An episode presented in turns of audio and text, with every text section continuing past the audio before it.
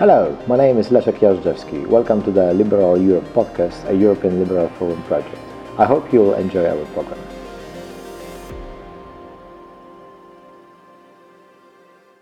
Hello and welcome to Liberal Europe podcast. My name is Leszek Jażdżewski.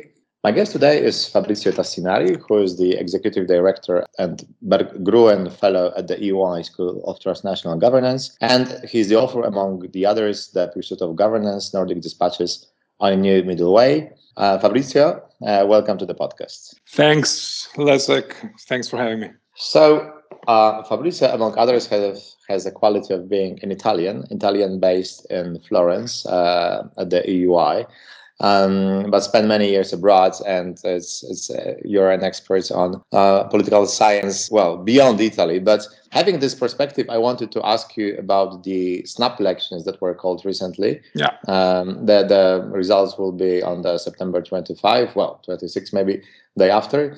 Well, mm. let me start. I think for many people from the outside, uh, well, Italy had this period of stabilization with the Draghi government. I think one of the most yeah. popular in the recent memory. So why this government had to resign uh, before its term was over? Yeah, I mean the uh, the uh, genesis of that government is rather unusual, I would say, by European standards. Although unfortunately rather typical, I would say, uh, in Italy, at least in the past uh, two decades.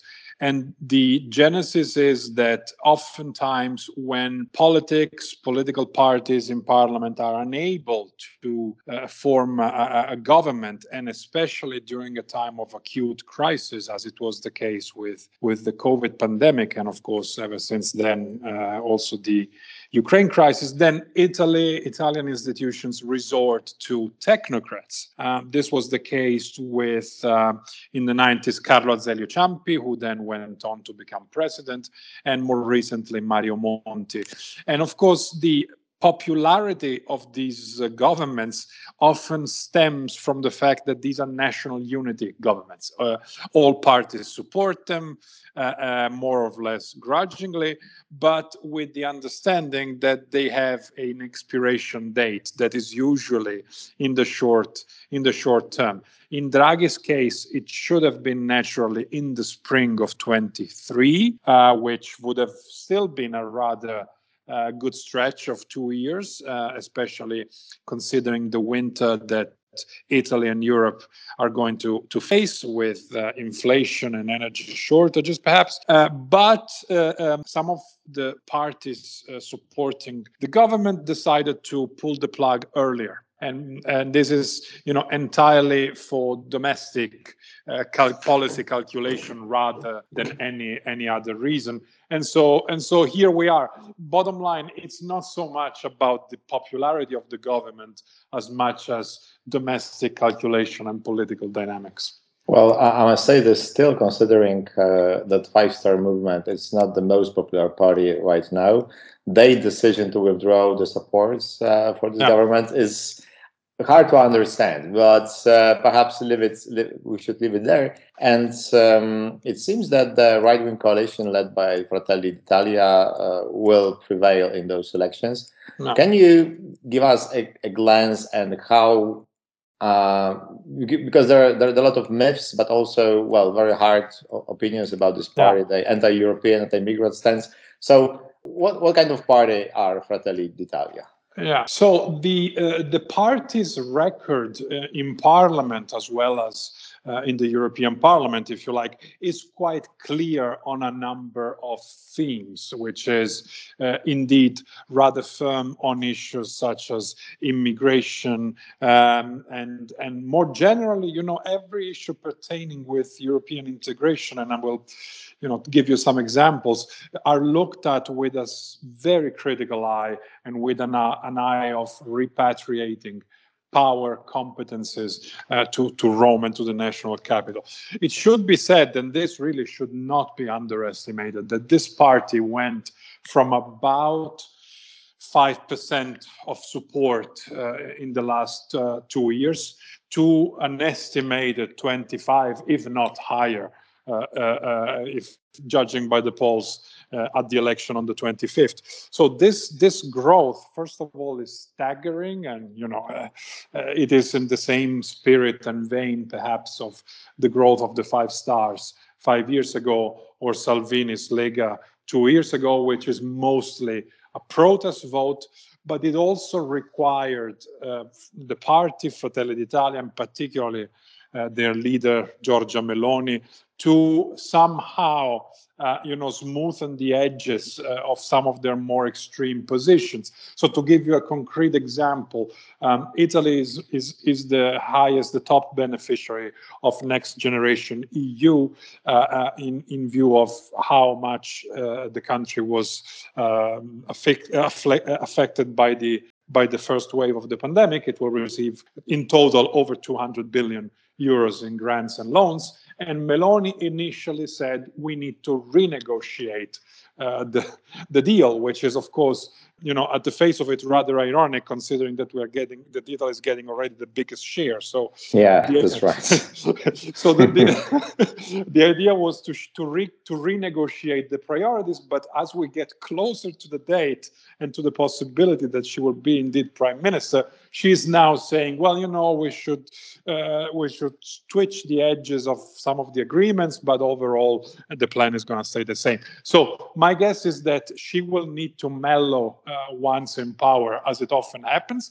But you know, the myth in terms of their uh, uh, positions on, on on on immigration and and and even you know some of issues on on on, on gender rights, uh, for example, are uh, you know confirmed by the reality as well as it is her backyard and her heritage uh, of the party in in the in the post-fascist movement. Yeah, can you can you tell us more about this? Is it like calling this party kind of post-fascist?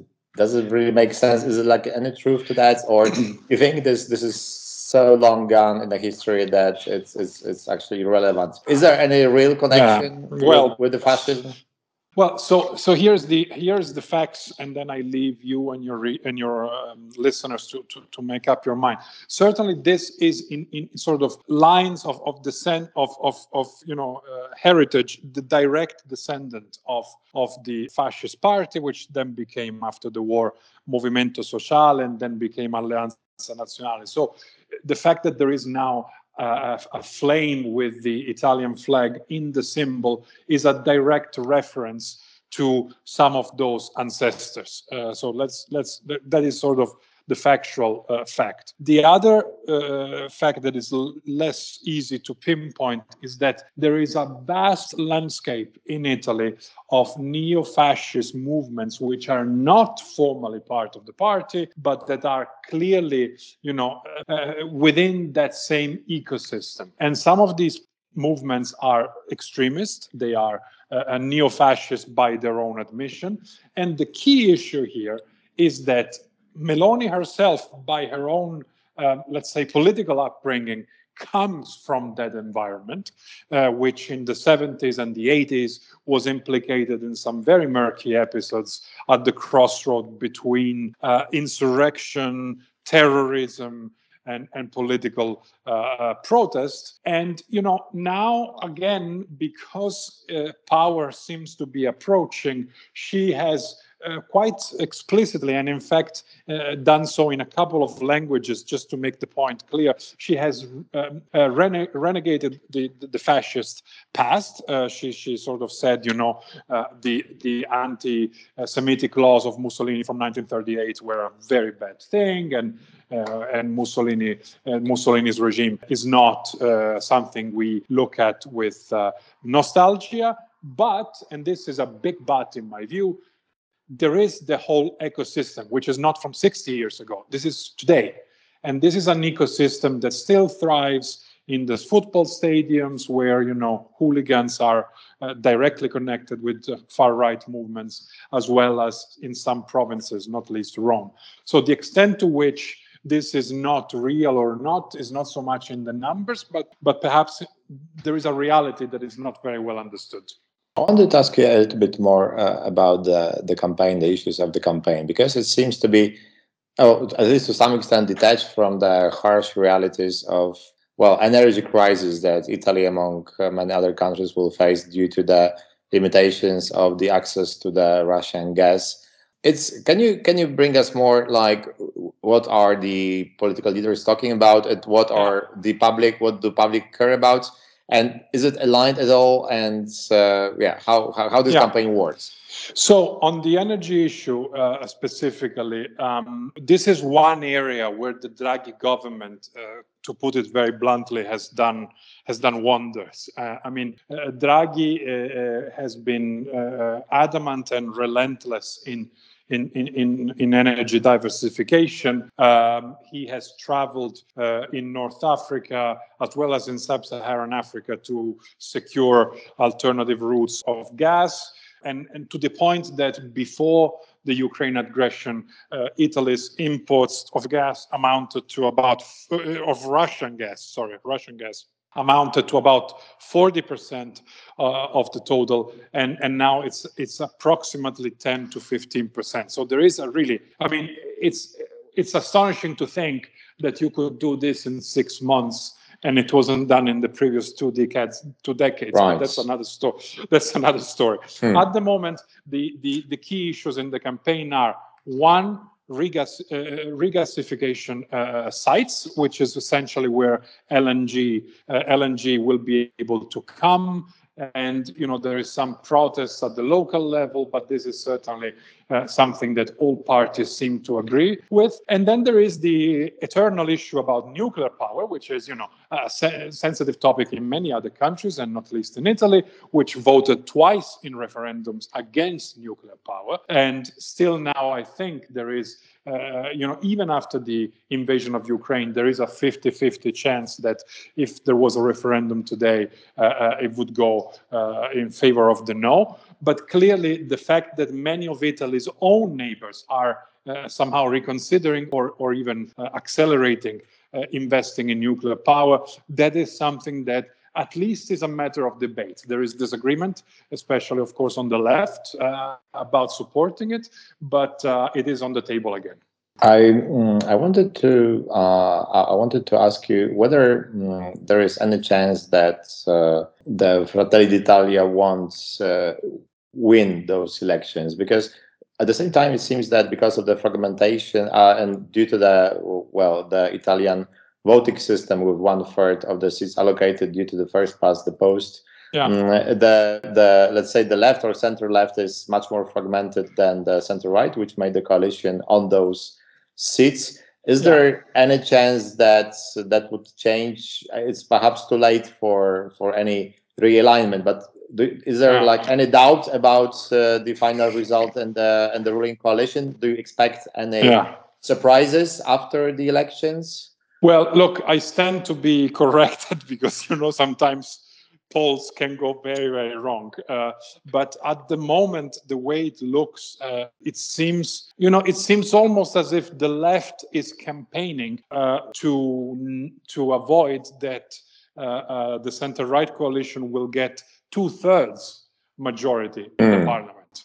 I mean, that seems to be that seems to be Letta's prime concern at the moment when sh- when he campaigns, as well as maybe to be the first party uh, symbolically that will make a difference. But you know, if you look at the polls now, it looks like the center right coalition is approximately at 48% of the actual electoral vote, which might translate indeed in a majority in parliament because of that mechanism that you described into uh, over 60% uh, of the seats in parliament. And indeed, the critical issue there is that if you uh, pass the two thirds, then they will be able, as a majority, to pass constitutional reforms without a referendum. And uh, they have already indicated, and in fact, is one of the issues where all of them Berlusconi and Salvini and Meloni seem to agree on is to change the Italian constitution into a, a presidential uh, republic, which which you know uh, could uh, raise the question of whether you know if anybody has has any concerns about an authoritarian turn uh, by these people, then uh, well, you know, to turn Italy into a presidential election is not exactly the most reassuring move. Let me put it that way. Yeah, especially since they, I think, insist that President Mattarella will have to resign when the constitution will be changed. So he wouldn't have this uh, presidential new powers, right? If I understand correctly. Correct. Uh, but I mean, at the moment, it's very far away in time, so it's difficult to to imagine. And I mean, of course, there is a lot of speculation about whether any of the party leaders aspire to that position. Mm. given the given the egos, I'm not. I wouldn't be surprised, but you know, it's, it's, it's very speculative at the moment. Yeah, that would be a, a, big change in the in the round of changing prime minister relatively uh, regularly, having uh, a, a, kind of semi-presidential system, if I understand, like kind of like French, perhaps, yeah. uh, would be a, a huge uh, change in terms of political culture and political system. Uh, well, by the way, Italy recently went through the, some constitutional reforms limiting among uh, limiting um, the number of, of seats in the parliament. Yeah. Uh, I suppose it also has a certain well uh, influence on the elections, perhaps uh, making life harder for the smaller parties. Is there any any like particular change due to these constitutional reforms uh, in those in this campaign or, or in the oh, yes yeah, yeah, yeah. I mean, the fact that the that the parliament itself will be two thirds, uh, sorry, one third, uh, approximately one third smaller in numbers, means that, to put it very bluntly, uh, uh, individuals that have been in parliament for many years uh, simply they could not stand again for election because there were not seats anymore. Uh, so this was this was of course you know expected, but the fact that the election came so suddenly uh, made the parties unprepared for that uh, for that uh, development. So they had to scramble in the middle of the summer about who would somehow be secured a seat and who wouldn't. And you know, any observers from the outside would tell you it was not a pretty sight uh, in terms of you know jostling for position and, and the rest of it. But for sure, you know, I would I would venture that in retrospect, what this will do is to uh, perhaps make the parties a little bit more disciplined because before uh, you would basically have a lot of mavericks that uh, that has been the, one of the biggest uh, dysfunctions of Italian parliaments is people that would essentially change party um, in the middle of the legislature. And I don't have the numbers with me, but we're talking about a very large fraction of them. I think you could say that with smaller numbers, party leaders would probably want to make sure to have uh, uh, loyal loyal MPs uh, in in their midst uh, rather than uh, people that they cannot count on. But you know, this is again speculation. Right. Well, that's that's is going to be interesting to watch, especially if this uh, constitutional threshold will be reached by the right wing coalition. Indeed. I wanted to ask you. Um, I wanted to ask you about the well potential prime minister uh, well, perhaps 100% sure that she will be a prime minister, Giorgia Meloni, because she she she's kind of career politician, but yeah. to be honest, until I think uh, mm, uh, until she, she, recently, I think very few people would expect her to become a prime minister. She yeah. made a career in Forza Italia, but she comes from quite, I think, not well, kind of regular, not privileged background yeah. working. Uh, I read as a nanny or in a nightclub as well. And mm. I, am wondering to what to, to, what do you subscribe? I mean, it's it's also that Fratelli d'Italia was, as you mentioned before, relatively small marginal party yes. for quite some time. Uh, is there because they were in the in the opposition to Draghi government, or is there other, other reasons uh, of shifts of the public opinion that uh, they become so prominent and and yeah such a strong leader uh, of in Italian politics. Yes. So I would say certainly the fact that Meloni has been and her party have been in opposition for the past years has been an enormous bonus for them uh, for obvious reasons. In fact, you were asking before about the wisdom of the five stars to pull the plug on the Draghi government. Well, if I can find one single reason, is precisely to break the pattern where they have been in power for five years uh, and they would show that they have done something different because uh, you know there has been uh, you know exactly the mirror image of of uh, Meloni as much as she has grown they and and the five stars and the Lega has has have declined. So certainly being in opposition during COVID, during an, a, a, time of really an unprecedented upheaval, has been an enormous uh, bonus. The second factor, uh, I would say, is certainly that she and, and the party have been rather disciplined uh, in the messaging. I mean, they have been uh, refining their message. And I mean, your podcast is called Liberal Europe, so I'm by no means advocating that the message is correct, but I or the diagnosis of the problems are correct. But I am saying that they have been extremely effective uh, in communication.